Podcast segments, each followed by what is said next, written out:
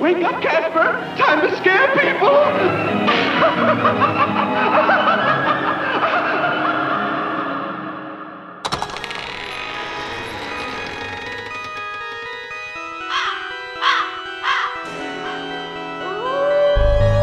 You're listening to That's Pretty Dark the podcast where we talk about all of the entertainment that scared us as children.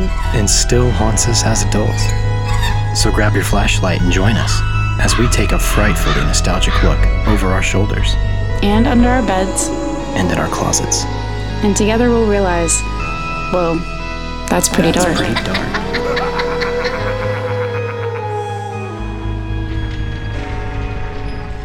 So I had such a blast watching this movie. This was my 1st Mm-hmm. Halloween, like October movie night kind of vibe. This is the first one I did this season. Mm. It's a good one to start with, honestly. I had such a fun time. and now our listeners get it for their Halloween times. It's just, yeah, they absolutely. it's do. really spreading the joy this Halloween season.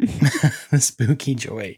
I just forgot how fun it was. Like the watching a lot of this stuff as an adult is so different. It's such a different experience from when you're a kid. it is very different. Like there was way more language than I expected. A Same. lot of the humor was like, hmm. I was like, oh, this might be why I never had this in my house. Like, any of this I saw was on TV or like elsewhere. You know, this Yes. was never on my shelf at my my home, childhood It home. makes me think that I just only watched this on 13 Nights of Halloween Mm-hmm. or whatever. because who knows what was edited out for for TV purposes? Kind of makes me Mm-hmm. Yeah. love it more. But I was laughing my head off at that priest, the one of the first people who shows yeah, up the, to the really get- early scenes. Yeah, I know we're not talking about the movie yet. We but will. We'll get there. That's next time. That's part two. But my God, it made me think of Alex Crow, and I couldn't stop Oh. laughing because he's like, they're like, so you have experience. He's like, oh yeah, I got an experience. I've s- talked to the people who've done it. I've seen videos.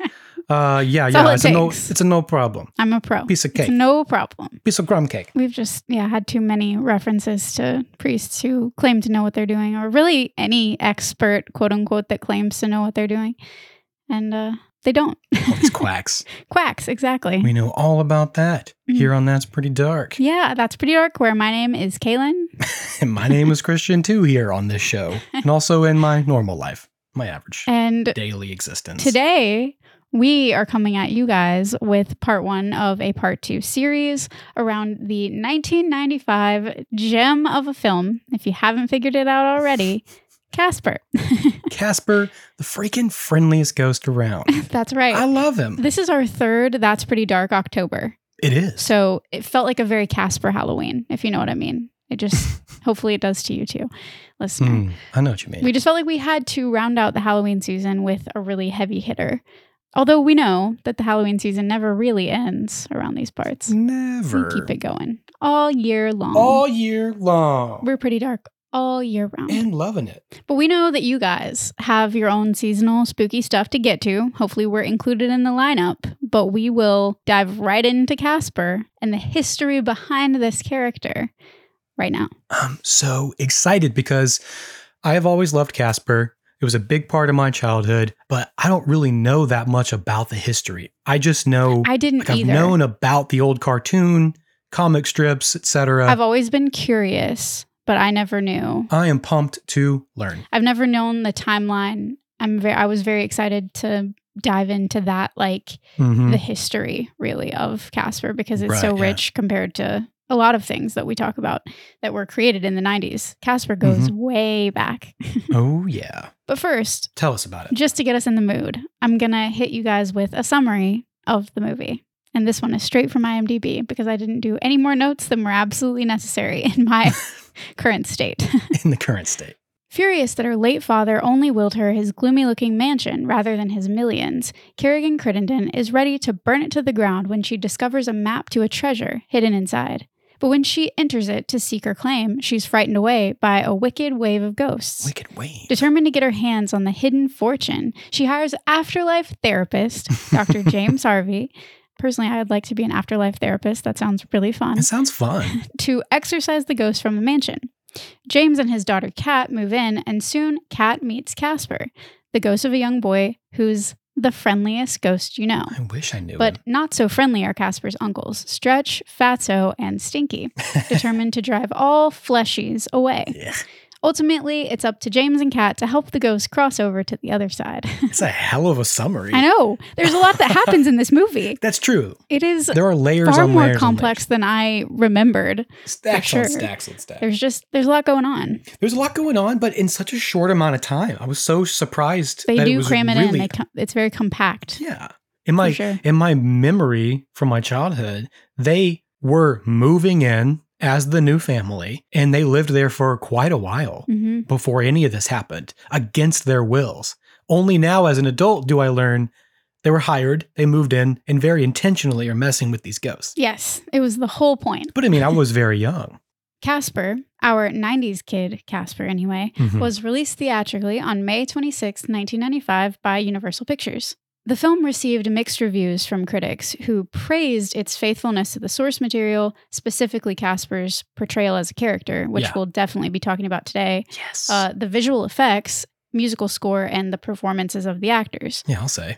But they criticized the dark story and campy humor. Huh. The film earned 287.9 million on a 55 million dollar budget, which is pretty damn good. Pretty bonkers. Better yeah. than I Better thought. than most things we cover. um, I was impressed to read that.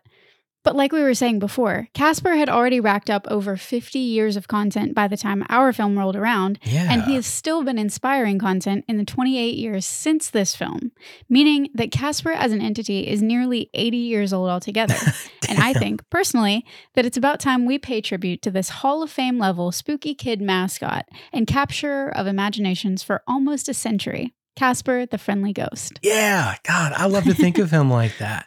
That reminds me of just how, like, when Cartoon Network got started, they were relying on all these old cartoons to, you know, build out the network, Mm-hmm. you know, so they could meet The tried and adults, eh, true, the old you know, familiar. parents and their kids at the same time. yes. So maybe that's part of why Casper did so well, There was a legacy to is follow. Oh. because they were hitting the nostalgia of the parents and building out the 90s uh, zeitgeist, Mhm. you know, as we came to know it. the, f- it's for it's very kids. cool because it's a merging of yes exactly that character the history that a lot of the parents in the 90s had grown up on Mhm. and then it was just coated in like a layer of 90s paint basically because it feels Yeah, very the 90s, 90s sheen.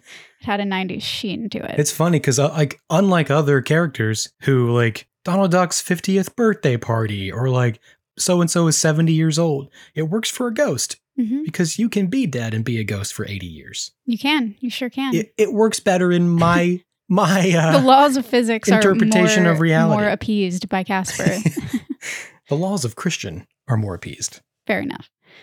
So I think we should begin at the very beginning, the genesis of Casper, shall we? No better place to start. Luckily, an author by the name of J.A. Hernandez compiled a handy little history lesson on his website. All right. So, between that and Wikipedia, I think I'm covering most all of our bases here, and I'll be paraphrasing and intertwining both of these. So, Sweet. just bear with me. Born with. The story starts, as many do, within the minds of two creatives. Casper made his first animated appearance in 1945, but he was initially formed as an idea for a children's book. Okay. In the late 1930s, author Seymour Wright created the character, and cartoon animator Joe Oriolo illustrated it. But then World War II broke out, and Seymour Wright went off to serve time in World War II, where he was Hmm. stationed on the West Coast. Man. Later, after D Day, he served in Europe, and while he was away at war, and before the children's book was released, Joe Oriolo sold off the rights to Paramount Pictures' famous studios animation division Huh. for a whopping $175. that was at least a couple grand. yeah, adjusting for inflation, that's about like $3,600 in today's money. Okay. So, Okay. you know, not nothing, but when you look at where Casper's gone, But he did this without the other person's consent. yeah, while he was gone at war. So, kind of crazy. Jeez. And this one time payment was all that he received. So he missed out on, you know, all of the revenue from the films, Mhm. comic books, and merchandise Oh yeah. after that. All royalties. Uh, Can you imagine being Seymour Wright, no. like away at war, and then that's just gone? And then so, um, Well- oh man, the unfaithfulness of the people back home. terrible. All these good men, our boys are off fighting, and everybody back home is just like, I'm marrying someone else. I know. I'm I it's kind of like that, isn't it? I sold our baby to I sold our baby. It's Casper been sold. Ghost. I sold it for Rough. almost nothing. Right. I wonder why. Yeah, I think just I mean, everybody needed money in those times. It was I a mean, yeah. desperate desperate act probably. But I will say that the two men continued to work on Casper for a time Hmm. and they allowed Seymour Wright to write gags for animated shorts and they allowed Joe Oriolo to provide illustrations Okay. before some others such as Warren Kramer took over. I wonder if that was sort of an understood like we're creating this to like make something of it. So if you get the Mhm. opportunity to work with somebody, Very well made. go ahead and, like and that. pitch it or sell it, and then Mhm. we'll do whatever we have to do. Maybe And it was yeah, like an I'm agreement. hoping it was more Because like if they that. You kept never working know. together, I, I can't imagine it was like a bitter thing. yeah. It just seems sad to me. It is sad. But It yeah, is sad. you're, you're probably right about that. The story then restarts somewhat with St. John Publications, and it's unclear to me how they acquired the intellectual property, but this was where Casper was first published in comics in August 1949, Oh, nice. and it ran for five issues until September 1951. And in 1952, Alfred Harvey began producing Casper comic books, which is the part of the story that becomes a little bit more clear. Okay. I also have to wonder if this isn't where the Harvey family name comes from in the film. Oh, I didn't even think about that. Might be why. That's got to be it. Harvey Comics is an American comic book publisher, and it was founded in 1941. And in 1942, it began its iconic shift to primarily licensed characters uh, when it took over as the radio hero Green Hornets publisher. Okay. Yeah. And other licensed characters included Joe Palooka, Blondie, Dick Tracy, and Hmm. other newspaper strip characters. Interesting. But aside from Richie Rich, who was a Harvey Comics original, yeah. Harvey Comics worked with Paramount Pictures, Famous Studios, uh, a Frankenstein group of their own with staff and properties from Max and David Fleischer, who Yeah. had originally adapted Popeye Right. from the strip to the screen with moderate success to license and bring many of their characters to life, including Casper the Friendly Ghost, Little Audrey, and Baby Huey. That's amazing. Wow. So a lot of these characters just joined forces within Harvey Toons. And then after a major purchase from Famous in the 50s, Famous cartoons were repackaged and distributed to television as Harvey Toons. oh. And Harvey continued production on new comics and a handful of new cartoons produced for television. Oh. Casper the Friendly Ghost, who had been Famous's most popular original character, now became Harvey's top draw. the most famous famous. the most famous from Famous became the most famous from Harvey. and characters associated with Casper, such as Spooky the Tough Little Ghost, Hmm. the Ghostly Trio, Casper's Uncles, uh, Casper's Horse Nightmare, Hot Stuff the Little Devil, and Wendy the Good Little Witch and all of her family and friends were then added to the Harvey line. Okay, I feel like I knew about Wendy. For So these sure. were all not part of the story originally. They all just became part of the Casper universe. They were part of the Casper universe, yes. They already and were any part of the spin offs that came from that, they were all originally Casper characters. Wow, Those were. that's cool. So, like, some of them very recognizable in their own, you know, on their own. I may have missed this. Did the book ever become something, or did they sell the idea before the book was ever published? I think they sold it before they published a book. Okay. I don't think that the book ever came to be. And Huh. if it did, somebody please correct me, listener, darkling, fix it. Oh, I mean, So while Harvey Toons was trying to diversify the comics it was publishing with brief forays in the 1950s and 60s into superhero, suspense, horror, hmm. western, and other forms, comics such as Harvey Thriller and Thrill Adventure, Oh. children's comics were the bulk of the output of Harvey Comics. That's cool. So they they were trying to, you know, branch out beyond just Casper and beyond just these licensed characters that they had purchased and and acquired from other places and they were trying their hand at different genres. Um, but none of them really really stuck the way that Casper did. Wow. Harvey Comics was active in the animation game from 1943 until 1967, but sadly, Harvey Comics went defunct in 2002. And Harvey Films now owns these characters. And Harvey Films is owned by DreamWorks Classics, Hmm. which is owned by DreamWorks Animation, which is owned by NBC Universal, which is owned by Comcast.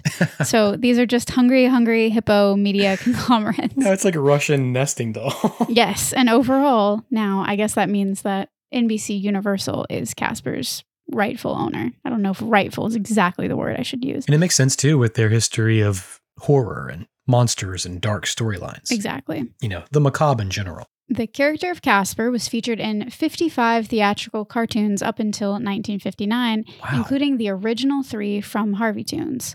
These included Casper's first animated cartoon titled The Friendly Ghost from 1945 and another titled There's Good Booze Tonight from 1948. B O O S. yes. These provide some insight into the character just after Casper becomes a ghost. Huh? So I thought it might be fun to dive into some of these a little bit deeper. Please. I watched them both, and as you might imagine, listener, they are certified pretty dark. Where'd you watch them? Uh, I don't even recall, honestly. I had to dig for them. I, maybe one of them was on YouTube. Oh, you, you just were like Googling for it? hmm Because I want to watch these. Yeah, listener, you can probably find them online with a little bit of searching. I told myself I was going to find them and watch them. I do recommend it is a an interesting addition to your spooky season lineup if you're so inclined. Nice. And if you plan to watch them, spoiler alert, I will be sharing the plot of these here, so if you plan to watch them, watch them, then come back and enjoy with us.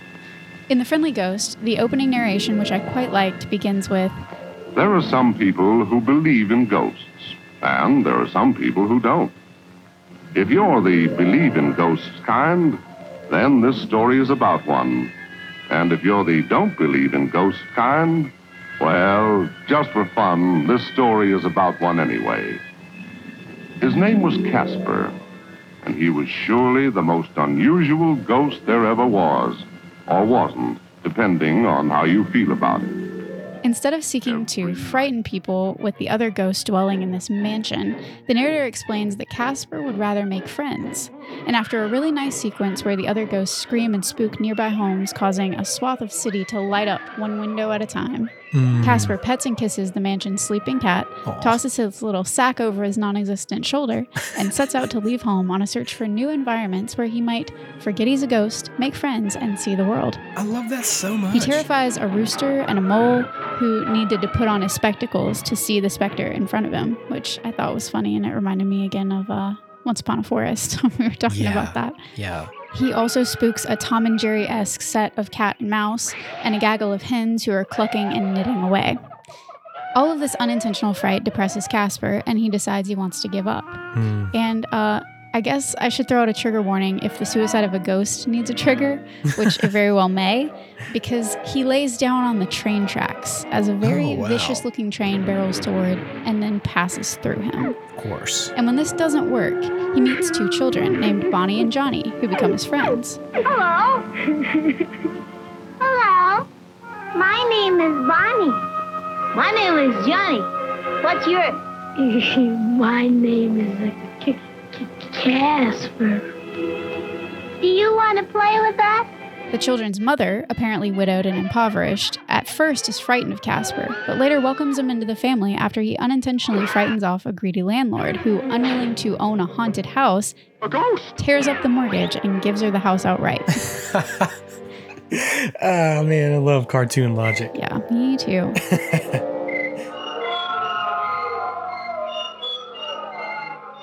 Similarly, in There's Good Booze Tonight, Casper, uninterested in one again, once again emulating warplanes, dive bombing, and booing the townsfolk with his ghost neighbors from the graveyard, Wow. laments his loneliness and seeks to find a friend. All of the animals he greets, uh, it was a cow family this time, are terrified of him, and he sits down on a log, sobbing with a chilling undertone of strings until one sweet, gender ambiguous fox cries their own tears, feeling sorry for Casper, Aw. and snuggles up to him. Oh, sweet fox. I know, very, very sweet. Very sweet fox. This one was rough to watch uh, because this can't last. And while they're playing hide and seek, the fox that Casper has affectionately named Ferdy is sought out by bloodhounds, hunted, and ultimately shot. Oh, my God. oh, my God. Oh, Birdie. The only friend I ever had in my whole life. And Why? part, like as I watched this, of course, it's, it's reminding me of like Fox and the Hound, of course. uh, the Hungry Hounds, Are You Afraid of the Dark? Like And I really feel like all of these stories were made by grown-ups who grew up empathizing with the hunted animals that they either saw personally or they saw depicted in westerns and things like that. These poor, poor animals. hmm Somewhere in the minds of these folks was some type of growing empathy because then it was worked into pretty much every Well, piece yeah. of media that we saw when we were children. I mean, they're older, and hunting used to be a much bigger part of everyone's existence. so Casper buries Ferdy next to his own grave and once again breaks into forceful sobs until Ghost Ferdy rises from the grave and they embrace. I don't know if I want to watch these anymore. it's tough. Yeah, it was uh, harder than I thought it would be. That's what she said. And so, Casper and Ferdy lived happily ever after. The third Harvey tomb, A Haunting We Will Go, is much the same, though not quite as dark, when yet again Casper eschews the traditional ghost profession in favor of making friends and has a duck hatchling imprint on him.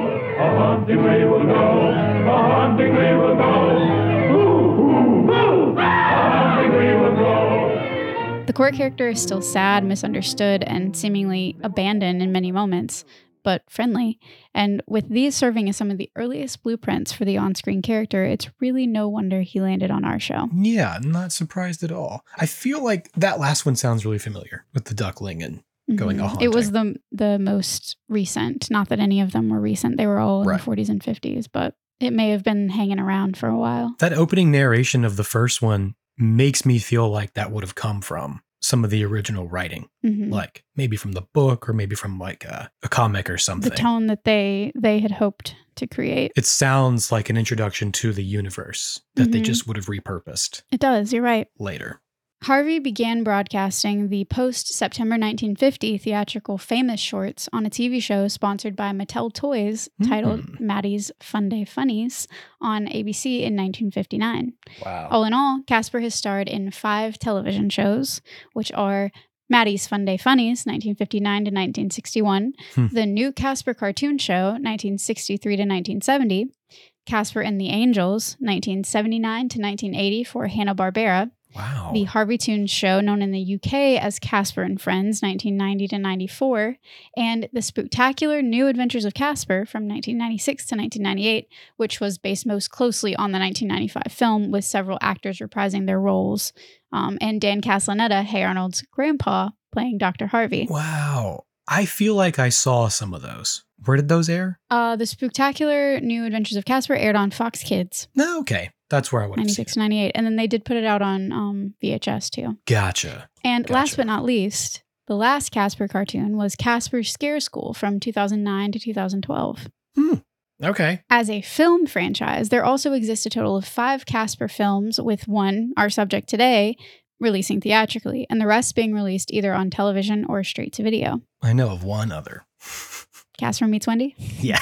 Yes. And that's my favorite of them, for sure. Hillary Duff. And I'm about to tell you all about those and the confusing nature because they were supposed to be prequels, but they still didn't follow the plot of the 1995 film and it just got really messy. No, it was supposed to be the same universe. Yes. Okay. Okay. So in the late 1990s, this is after today's Casper.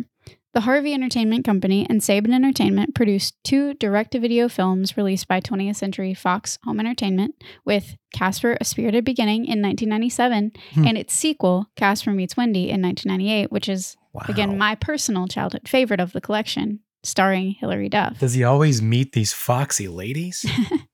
Like I said, both of these films are often regarded as prequels to the 1995 film, but they completely contradict the continuity. Yeah. For example, Wendy's aunt, a witch named Gert, is not even consistent with the comic character's name. Hmm. And Gert in Casper Meets Wendy is played by Kathy Moriarty, oh, who plays Kerrigan in Casper in 1995. yeah. Wow. What a tangled web this is. That is a tangled web. These two Woven in films mystery. were not well received from a critical standpoint, which supposedly led Universal Studios to cancel plans that they were making for a sequel to the theatrical film. Wow. I think that's silly because they totally could have redeemed it, you know, if not redeemed those two films. That just they were so out of left field, they weren't even close to the 1995 film. yeah. They could have just started from the 95 film and made a sequel. Franchises relaunch all I, the time. I really don't know why. I don't know why they didn't just go with it, but I guess it was just so poorly received that they were afraid that the sequel would get the same treatment and people wouldn't give it a chance. I guess they'll just have to do it now with a grown up Christina Ricci. And it also makes me wonder what might have happened if, like so many other Casper ventures, Harvey Entertainment had let the 97 and 98 films exist in their own little universe and hadn't called them prequels at all. right. If yeah. they had just not tried to associate it with the 95 film, then we would Mm-hmm. all have been better off, I think. They're just trying to force it. Well, They, yeah, and they wanted to capture that audience, I'm sure, but It ended up costing them the audience. You see what happens when you seek after money, people? When you seek after success and You just fame, need to do it right. Honor the plot, honor the characters, you gotta stay true. and you will have more success. You know what? Stay true to the IP and stay true to yourselves. That's what I It's think. the only way you're gonna succeed. That's our message today here on That's Pretty Dark. Won't necessarily lead to fame and fortune, but at least you'll feel good about yourself. It would have at least led to a better Casper movie or just a sequel of one that was really good in the first place. it's a win-win-win. In the early 2000s, Harvey Entertainment returned once more along with Mainframe Entertainment with a film released by Universal Pictures Home Entertainment entitled Casper's Haunted Christmas Aw, in 2000. I want to watch that. Unlike the three previous films, which were live action, this one was completely computer animated. Oh, okay. This was also the last Casper film to be involved with Universal. Mm. In the mid 2000s, a second computer animated film was made for television, produced by Moonscoop and released by Classic Media. This was Casper's Scare School in 2006. Hmm. And this film eventually had its own spin off series with the same name that aired on Cartoon Network, released in 2009. That's Oh. where that animated series originated. Gotcha. Okay. Of course, we also know that Casper inspired collections of merchandise as well as fondly remembered computer games and console video games Yes. for the SNES, the Sega Saturn, PlayStation, Game Boy, and Game Boy Color. Man, oh man, I never had any of these. I had the Casper game for Game Boy Color. and it, what was it? Because I never had them. I don't remember all, the whole plot or what it was called, but I 100% played it on my Did you Game just Boy float Color. around as Casper? Yeah. Like, how did you it- I think you played as Casper. Oh my god, that sounds so cool. I think you did. Correct me if I'm wrong, listener. Everybody, let us know your memories with these video games because they were so popular. Like the games were almost more popular. I, I would say the games were definitely more popular than the prequels. They need to make new games for all this stuff I know. so I can play them now. Numerous Casper cartoons were also released on home video by Universal Studios, who, as of today, after several more downline acquisitions, like we said, manage all of the rights to the character and other related characters. Wow. This IP splintered off in so many different directions from the original Famous Studios deal. But as we've said, it's Universal's connection to Casper that carries us into the next phase of our conversation. Finally, the production of the 1995 live action film. Hell yeah. Maybe you can tell me this. I had one piece of Casper merchandise as a kid because I remember the Ghostly Trio being a, a huge part hmm of my childhood. Like Yes, me Stretch, too. Fatso, and Stinky. Me too. But I don't know what I owned that was themed after those characters. There was a ton of merchandise that came out around that time, but I don't know. I never had any. I wanted to because I loved Casper Meets Wendy and I knew those characters. Yeah. I knew those characters more from Casper Meets Wendy than from Casper, honestly, because I liked Hillary Duff. So that's the one we had. Looking back, I feel like I did too because that was on TV a lot, Mhm. especially during October times. It really was. this Casper was too. I definitely But- saw Casper Meets Wendy on TV more. yeah. I thought it was really unfair that Hillary Duff got to dance with Casper in a gazebo and I wanted to dance with Casper in a gazebo. what year did that come out? 98. I think those were some of my earliest romantic feelings. Me were For Hillary too. Duff in that movie. Me too. Oh my gosh. but you, you for Casper though. Yes, yes, and you for for Hillary. I mean, it would have been fine if it was Hillary Duff, but like, I think I was I like, mean, I love Hillary Duff. Don't get me wrong. because I, would have and been seven, either is fine, but seven or eight when I Exactly. when I saw that, Same. and I was like feeling things. I 100% remember that being some of my most and and we're going to talk about that with the 1995 one as well. This was a lot of people's first romantic feeling. yeah, yeah, seeing him turn into that guy. I know he's famous. Mhm. Well, for for this, Well, really, we'll- we'll get are to gonna get there. We're get definitely there. gonna get there. Next time. But yeah, that's so funny that me and you both loved the romance of Casper meets Wendy. Because I've like I've wanted to bring that movie up to you before, but I've been like that was just such a silly like I know I even when I watched it I knew it was a sequel. Yeah. I knew it wasn't like and it wasn't even a sequel, but I mean I knew it was like a spin-off of the more popular movie. yeah. So I always knew in my head it was kind of like off-brand, you know? Like I never felt like it I don't fit. think I ever really thought about it like that. I just I just accepted it for what it was. I, I knew it and was I liked not her. what they had intended, but I also knew that Hilary Duff had entered my life and she was there to stay.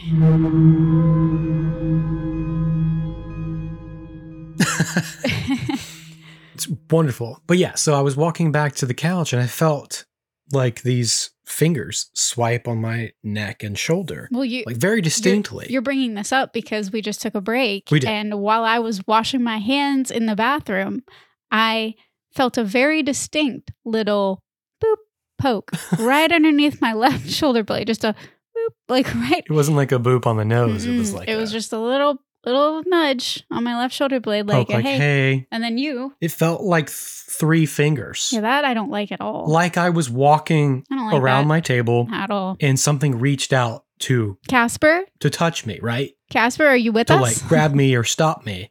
And all it could do was ghostly just like brush, Mm. brush me. And um I like stopped and turned around, but like the point was you don't react the way you think you will. No, not at all. It's not like Scooby Doo. You don't run and scream and like uh-uh. hide. You're just like You just turn around, there's nothing there, and you just it's because we we can't make sense of it. it just doesn't so make our any first sense. instinct is not fear, but just confusion. It's like you hear like a like a knock or a creak, and you're like, "Oh my god, it's a ghost! Oh no!" Mhm. But then something overt happens, and you're like, "Cou- uh, "Couldn't be." yeah, Certainly, there's an Sure, explanation. yeah. There you look for the And reason. you're like, "W- "But this is the most I've never been like groped by a ghost before. it's the first time." Casper, Hey, Cass, of all the times to be talking about a friendly ghost, I sure hope that this one is the number of times though that I wished I could meet Casper, same. that he would be my friend, Mm-hmm. same. I wanted to be Casper's friend. that he would choose for me. sure. And I don't think we're alone in that. I think that there have been decades of of children that have wanted that I think so. because he's just so darn friendly. Who wouldn't want Casper as a He's friend? so darn nice.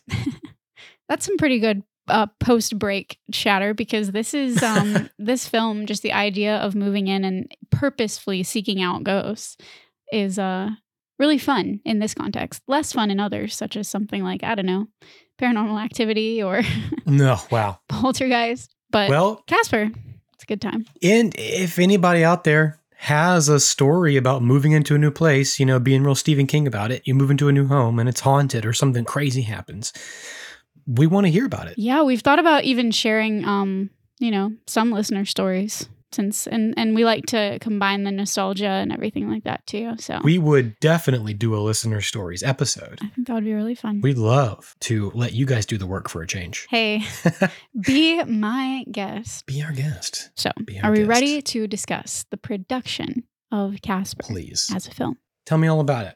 In the early 90s, with the most recent mainstream on screen Casper media being over a decade old at that time, Hmm. a deal was made for this infamous live action feature produced by That's Pretty Dark regular Amblin Entertainment. Yeah, buddy. Executive producer Steven Spielberg hired Brad Silberling as director, making it Brad's feature directorial debut Wow. as he'd come from a background directing TV series such as Alfred Hitchcock Presents, Doogie Ooh. Howser, MD, and Brooklyn Bridge, which is where Spielberg first saw his work. That's cool. Casper opened many new doors for Brad, and he went on to direct dozens more projects, including City of Angels and the 2004 series of Unfortunate Events adaptation. yes, God, I love that One of our movie. mutual favorites. But I hate City of Angels.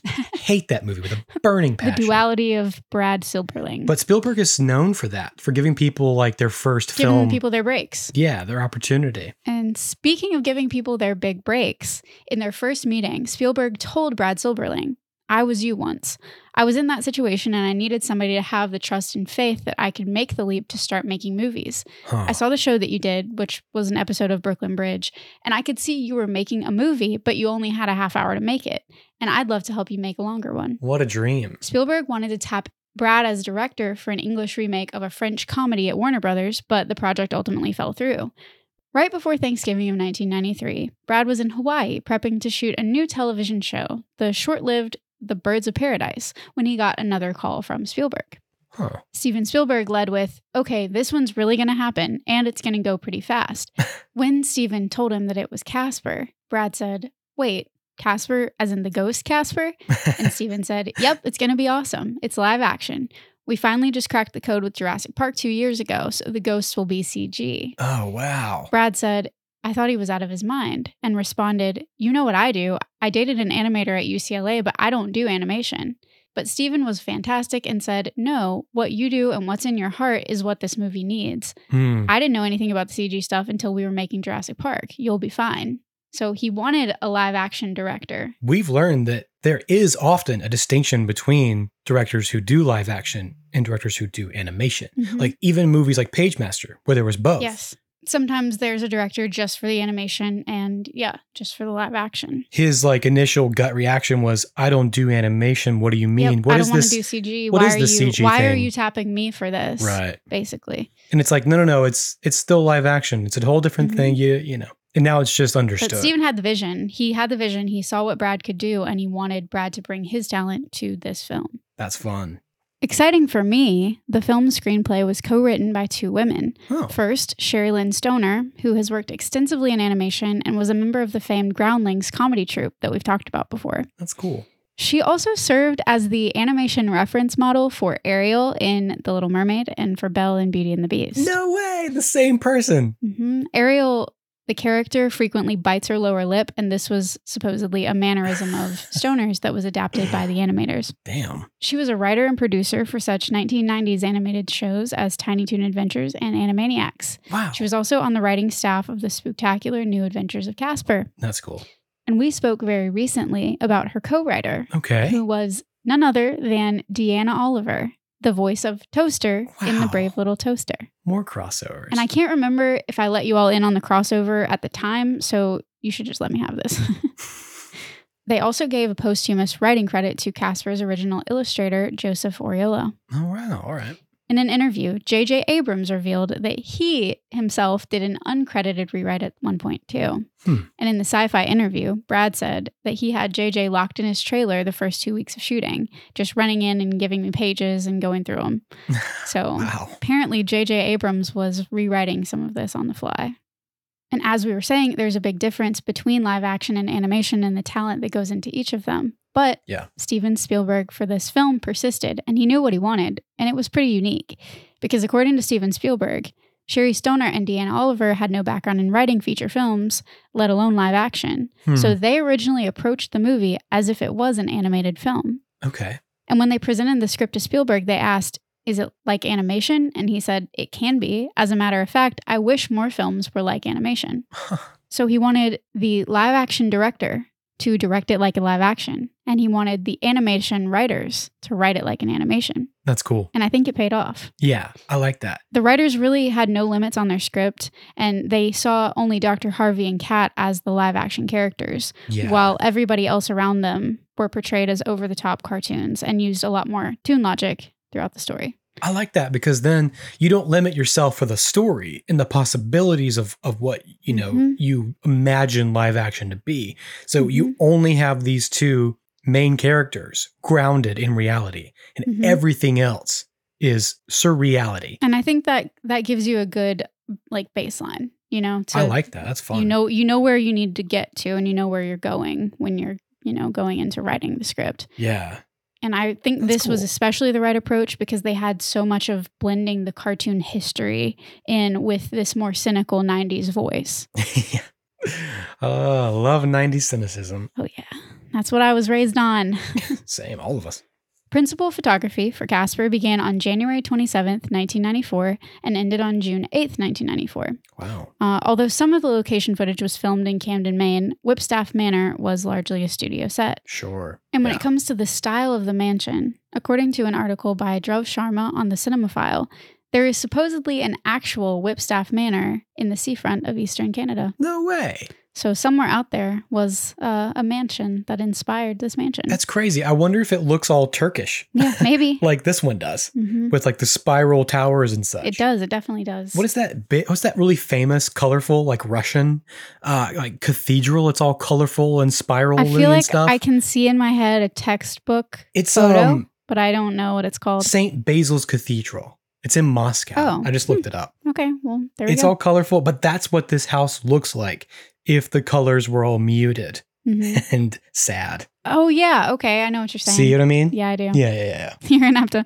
Listener goes opens Google, Google's. Look up Saint uh, yeah, Basil's Saint Cathedral. Basil's Cathedral. but yeah, I was just surprised. It doesn't look the way I remember it. Me neither, really. The mansion. But I have a fun fact that also came from this article. It's one of the more famous fun facts from the production of Casper, so you may already know it if you're familiar. How famous and fun is it? but I think it's pretty cool because the set was at least somewhat repurposed and used for the Backstreet Boys Everybody Backstreet's Back music video, which premiered in 1997. It ain't my fault. The bus broke down. I'll get it fixed. Y'all just chill here for a minute. Honestly, this place is creepy. Look, look. I'll be back. Backstreet. I just thought about that because I was doing research for Thriller and I was thinking how Michael Jackson did his Michael Jackson's Ghosts Haunted House music video. And I was like, what else am I thinking of? Oh my God. The Backstreet Boys Haunted House music video. That scared me too Backstreet's back. as a kid. All right. So they used this set. they use this set. That's fun. Actually, I do like that video. That's a cool video. I like the video too. That's wild. You can even see because the floor is very like distinct. That's how you know that it's the set of this. So Tim Burton's spiral tile dream. that's it. I need to watch that again. I need to look that up. Brad Silberling, in his interview, compares the hectic process of filming Casper to the infamous production of Jaws. Brad said, Steven made Jaws one night at a time. Yes, there was a script, but they ended up basically improvising every night over dinner. And Carl Gottlieb would then capture their improvs, and the next day they'd go to work. Wow. So, in his mind, it's a totally valid way to make a movie. that's fun. That's crazy. it sounded, the tone of this at least, like Brad doesn't think this is a valid way to make a movie. And I can attest, and you can attest, that it's really hard to make a movie like this. The only way you can make a movie like that is to have a team of geniuses and a shit ton of money. or you can do it like we did with no budget and moderate intelligence, and it comes out okay. Moderate level. yeah, I mean, we did it. We we did it. We did it okay. And honestly, I get it. Like I you want things to be improving. You want to be getting feedback in real time and you want to be able to fix what doesn't work and yeah. so I, I understand that and it's it's almost more like how they do tv so it's almost like making a movie the way that they make tv right. a lot more fluid Mm-hmm, mm-hmm. and if you can't make changes and like improve things on the fly like adapt to the actors and take advantage of the other creative minds in the room how good could it really be True. at the end of the day. Principal photography was also slightly deferred by the Northridge earthquake in 1994, which could have spelled disaster for the already constructed sets at Universal. Oh. But despite its devastating effects throughout the city, the natural disaster actually improved the crumbling old manor house interior where the vast majority of Casper takes place. Wow. Brad Silberling said, it was kind of awesome because the only thing that happened is the set had gotten more cracked, but they were structurally safe, and so they got started. That's awesome. I don't know how you determine that it's structurally sound. I'm but- sure they had to have it inspected somehow to have all the actors and equipment on set because, of course, they had not just the actors but all the equipment for the CG stuff. But I'm getting Right. to that really soon. Sweet. Other important crew include the director of photography, Dean Cundy, who had plenty of experience shooting uh, visual effects heavy titles like Who Framed Roger Rabbit and Jurassic Park. Oh, wow. And editor Michael Kahn, who's cut together every Spielberg movie since Close Encounters of the Third Kind. Which was partially filmed near where we live. sure was. Ah, that's cool. Yeah. Those are the people you really want to know what they're doing. You can direct something and not really know how animation works Mhm. or CG, but you want those people to really have it all figured out. You really do, and I want those people to do it because I don't. I I can't do math. I can't. Uh, I have. I don't have great spatial awareness. So all of that sounds like magic to me. Yeah. like the first time as a DIT, we had a green screen. The DP was like checking with me to make sure that the green levels were accurate. The color was like right. And you're like, sure, yeah, looks right to me. I was like, this is actually my first time doing this. Brad Silberling said that the editor Michael Kahn found the whole experience restorative. He said Schindler's List was such an emotionally taxing movie for them both All right. And he felt like he went into a bit of a depression when the movie was done. So he was constantly like, oh, this feels great. I'm so happy. This is such an enjoyable film and Yeah. enjoyable process. And this God, is a I'm good not time. surprised. Yeah. If you d- if you're editing Schindler's List for, you know, 12 hours a day, That movie. I'm sure Casper feels like a breath of fresh air. Absolutely. Yeah. I would think so. Continuing to quote from the sci fi article, the ghostly digital effects were overseen by ILM's Scott Farrar, on set supervisor, and Dennis Mirren, whom Brad Silberling described as the godfather of the movie from ILM's perspective. All right. so he had it figured out. He was one of those people that had it figured out. Love that. Uh, Brad also sought out lessons on the fundamentals of animation from Amblimation alum Phil Nibelink, Yeah. Okay. director of An American Tale, and We're Back. Remember him? Uh-huh, we talked I about do. him a lot because I also struggled to say his name. Oh, yeah, I remember the name. Yeah. Brad said, essentially, this was a movie that I directed twice once for 96 days on set, and then the rest for the next year and change to get all the animation done. Oh, yeah. Wow. Brad explained, when it became clear that the visual effects allotment would invariably go over budget during the storyboarding stage, Spielberg assured the young director. He said to me, You have a gift for staging and you know how to work with the camera. Do nothing differently. The only challenge is you know where the ghosts are going to be, and you're going to have to really be able to communicate that to everybody else Mhm. especially the actors. Right.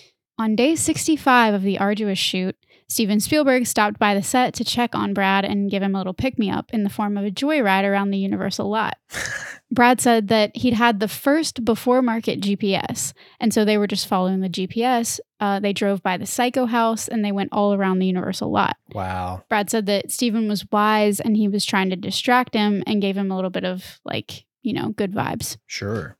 Brad said, I couldn't have had a greater cheerleader there to go through a totally unknown process, but a really glorious one by the end. What a nice time. He admits that the learning curve turned out to be vertical, and it wasn't a slant, it was just straight up.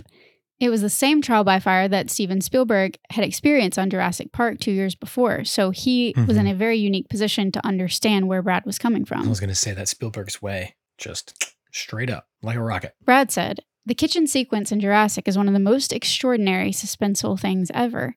He didn't even know if the dinosaurs were going to work, but again, it's the ballet that he shot, hoping and anticipating that these creatures would make their way in the way he was hoping. Yeah. And that's what he was telling Brad during this day off, yeah. Wow. telling them, make them fit into your movie, don't go the other way around. mm, okay. Essentially saying, like, don't make the movie around them, make the ghosts fit into your film. And I can fully see that in the final product. For sure. Um, it took immense talent on both Brad's part and the parts of the CG animators because it fits. You know, it, it's Mhm. so believable. And for it to have been like one of the first of its kind with CG mixed with an- live action animation, it still holds up today. it holds up, dude. I was so impressed by it. it is so pleasant to watch, like just all of the visuals. Yeah. and you it's it's so seamless that it's it's even more impressive that this was just like the cutting edge the earliest uh, examples that we have of this type of mixed media And of course, it was Spielberg involved Of with course. everything, Of course. overseeing it. christina ritchie spoke briefly about having to act with the maquettes and tennis ball creations in an interview for e uh, stating that once she knew her eye line she didn't find it especially difficult because they all kind of learned tricks for how to best work around it Right. And of course, this kind of sounds old hat now to us and, and a lot of you listening probably because we see so many films like this. But back then, it was groundbreaking. Brand new stuff. Yeah. Eye lines really hard actually in film. Like sometimes you have to cheat eye lines for real Yes. actors. Eye lines are difficult. looking at each other. Like sometimes if you, if you look at actors and they look like they're not looking at each other, it's because they got the eye line wrong. hmm It's a very simple, subtle thing, but it's so noticeable on screen when it's wrong. But if it's that hard with real people, imagine how hard it is with something that isn't there. I can't, frankly, I can't. I can't even imagine. And listener, if you're if you're not super familiar with like the the filming process, a lot of times the coverage that cameras will get, they need you know angles where they can't have all the actors in frame or they can't have all the actors on set. Yeah. So they're getting coverage based on it's it's piece by piece by piece. So they don't always have the actor to look at. It's it's not as simple as a play where you Right. have everybody in one place and the cameras are just circulating around them typically. Well, normally that's where you have a stand in. Yes, that's when you'd have a stand in. Yeah. Have you ever wondered why that's a job on a film set? It's a very important one. They're called second team. And speaking of being groundbreaking, this film, which was released just a couple months before Toy Story, Wow. made Casper the first CGI lead character in a film. no way. That's awesome. And according to the LA Times, its effects required an equivalent of 19 million floppy disks to create. Oh my god. Despite Jurassic Park having 63 shots of CGI effects under six minutes long, Casper has over 350 shots, with the computer animated shots on screen for about 40 minutes of the movie, That's insane. including the ghosts, the objects, and the wide shots of Whipstaff Manor. That's awesome. So when you compare the two, it's like more than Jurassic Park. That's they insane. definitely figured it out with Jurassic Park. It's very impressive, and that also still holds up. It really They- does. It was a whole different, you know, challenge they were taking on to have 40 minutes of this type of animation Good and lord. CGI blending. Man. One of the most difficult scenes to accomplish with all of these considerations was the scene in which Casper lifts a dress out of a trunk and drops it over Christina Ricci's head. Right. Okay. That was the one of the most difficult things to accomplish I could see that. on their end. because it also involves something CG going to a real person. Yes. Yeah, it's like a transitional shot. It's a transition shot that Yeah. I cannot even begin to understand the math. no. to make work. As we always do, we need to mention the music in this film. Yes, please. The soundtrack was composed by award winning composer James Horner, and we talk about him all the time on That's Pretty Dark because he's an Amblin favorite from An American Tale and The Land Before Time. I love James Horner. The track One Last Wish would go on to accompany Universal Pictures' Logos Through Time montage as part of their centennial anniversary. And the track Descent into Lazarus was used in a trailer for The Grinch, another film by Universal Pictures that has music made by James Horner. Wow. So they were even repurposing some of these scores and themes because they were so good. I don't usually notice the music in these things, but I especially appreciated Hmm. this score. It's great. beautiful. I always notice the music though. It's beautiful. The soundtrack was originally released on April 29, 1995, almost five weeks before the film, but was remastered and reissued as a commemorative 25th anniversary edition on August 4th, 2020. Hmm. And I'm going to leave most of the casting details and fun facts about the cast for when we're discussing the plot and all of the deep darkness in part two. Yeah. But I'll leave you all with a few more interesting notes on the legacy of Casper. In a 1995 interview, Kathy Moriarty, who played Kerrigan Crittenden, Yeah. revealed that she was the only cast member who was a fan of the original Casper cartoons. Huh. She said that she still had videotapes of some of the shows. She said, Some of them are too precious. I didn't like Wendy the Good Witch, but I liked Casper. He was very sweet and very pleasant. But our movie is much more 90s and hip. and that's definitely a way of saying it. Hip. On that note, though, Russell Harvey, heir to the Harvey Comics legacy, thoroughly hated this film and how it forced child unfriendly humor and an overly dark, completely pointless backstory into something so beloved for its innocence. Yeah. He also Yeah. expressed disappointments in Steven Spielberg, whom he felt wasted the perfect opportunity for a legitimately heartfelt adaptation. And to that I say, excuse me, Russell, but have you ever seen those first three Casper cartoons ever in your life? Heartbreaking. I would assume that you have. They're dark. Are you telling me that? Sound like they're dark. Are you telling me that this was more dark and difficult to watch than those were? Maybe because it was live action. The live action adds a layer of reality, obviously, but like the tone, I- I would argue, is far darker. Yeah. Uh, in a couple of those cartoons. I'd say so. As kids who grew up with the darkness of the 90s, we would say that those uh, those earlier bits Mhm. much darker. I think that the real kicker for Russell was that this film was the first piece of Casper media that finally constructed a backstory for the character. Right. It's the only time up until this point in his 50 year history that Casper had that the question of his death is actually addressed, despite earlier attempts by Harvey Comics to simply claim that Casper was born a ghost of two ghost parents. yeah. Okay. So, I mean, we'll get into all that with part two, but I was thinking that it probably had a lot to do with the Casper origin of how he became Mm-hmm. a ghost, Mhm. which knowing that it was never fully fleshed out, I also feel like I don't I don't know how I feel about giving him A that backstory. human backstory. I don't know. I'm going to have to process this now. I think they had to. I feel like for the audience at the time, I feel like they they had to. It was an opportunity to do that. hmm I could say that. And I don't know, maybe I just feel that way because that's how I know it and because I grew up knowing the backstory. Yeah. But a lot of people didn't, and a lot of people didn't like it. Let us know what uh, you guys think. I might prefer the other. This is also the only film to have Casper on screen in his human form. Wow.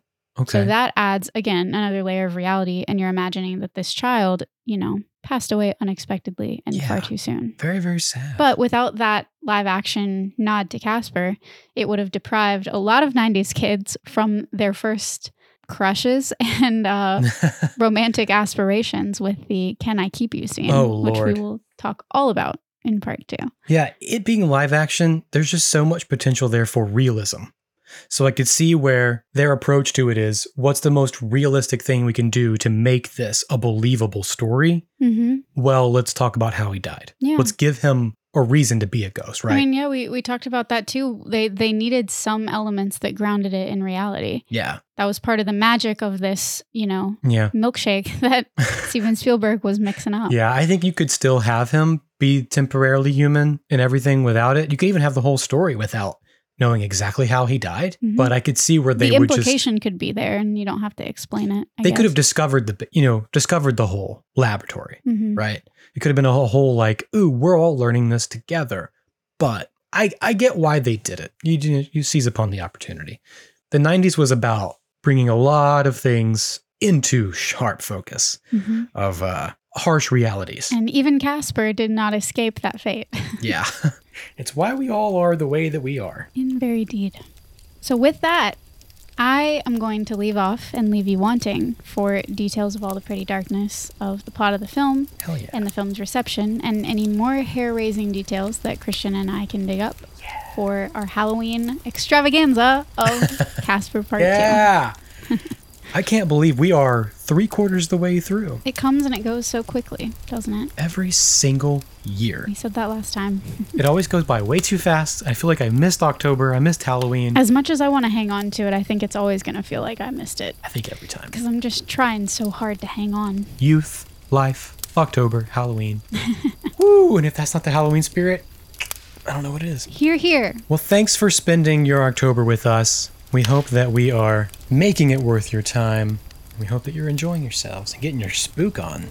Get You know? that spook on. That Get it freaky, on. freaky, freaky 90s Halloween party vibe, like the end of this movie. If you're enjoying this October with us or you enjoy our content in general, it's a great time. It's just a wonderful time of year, isn't it? To be giving, The most giving to others. And if Spookiest you want to give it to time us, of the year. you can join us on our Patreon at patreon.com slash TPD podcast. It's only five bucks a month. We do have a couple new patrons to thank. We sure do. Uh, thank you, Chris C. and Theo, for your contributions. We really appreciate you. Thanks for everything. You guys are great. Thank you both. And I hope you're enjoying the ghost story series that I'm doing uh, and having as much fun with it as I am because it's been a blast. You can follow us on our socials at uh, That's Pretty Dark on TikTok, at That's Pretty Dark Podcast on Instagram. Come and share your spooky vibes. Uh, we all could use some more spooky vibes in our lives. need it so much. And as always, we're grateful that you're listening, and we're so honored to be spending this, in our opinion, best time of the year with you all up in your ears. And we know that we're almost done with our spooktacular October. But don't forget that we have two other Octobers of content to also enjoy and listen Mm-hmm. That's to. true. If you're new to the podcast, that's a very good point. If um, you're looking for spooky season listening, Last year we did our history of Halloween. we have a whole history of Halloween that Christian did a deep, deep dive on all of the traditions and uh, really fun games and Mm-hmm. stories that are behind all of the Halloween things that we think of when we think of Halloween That's right. today and did in the 90s. Of course, we got Hocus Pocus, and we did uh, Disney's The Tower of Terror, and um, Rocket Powers the night before, Mischief Night. Mm-hmm. So, all kinds of fun stuff. Plenty to enjoy. Yep. Dig back in the catalog if you're looking for some more spooky season goodness. Or even, you know, I love to re listen to stuff and rewatch things. So maybe that's your vibe too. We just want to make sure that we're making it the spookiest Mm-hmm. For sure. season for you. We want you guys to have the best Halloween you can possibly have. We really do. so much it hurts. Yes. All right. Is that all we have? I think that's it. Wow. Okay. Well, join us next week for part two of Casper. It's so rare for us to be able to say next week. but Next yeah, week. Join us I next week. know. it's always next time. Thanks, guys. Bye. Thanks for listening to That's Pretty Dark, written and produced by Christian Baxter Mott and Kaylin Andrews. Our music is composed by Jonathan Simmons, and our art is provided by Paige Garland at Power Girl Illustration. Join the collective nostalgia and follow us on Facebook and Instagram at That's Pretty Dark Podcast. Share your experiences and let us know what shows, films, or villains still haunt you from childhood at That's Pretty Dark Podcast at gmail.com. Remember, you're never really alone. So, until next time, sweet dreams, everyone. Oh, if you're the believe in ghost stories kind, this is what happened. And if you're the don't believe in ghost stories kind, well, this is what happened anyway.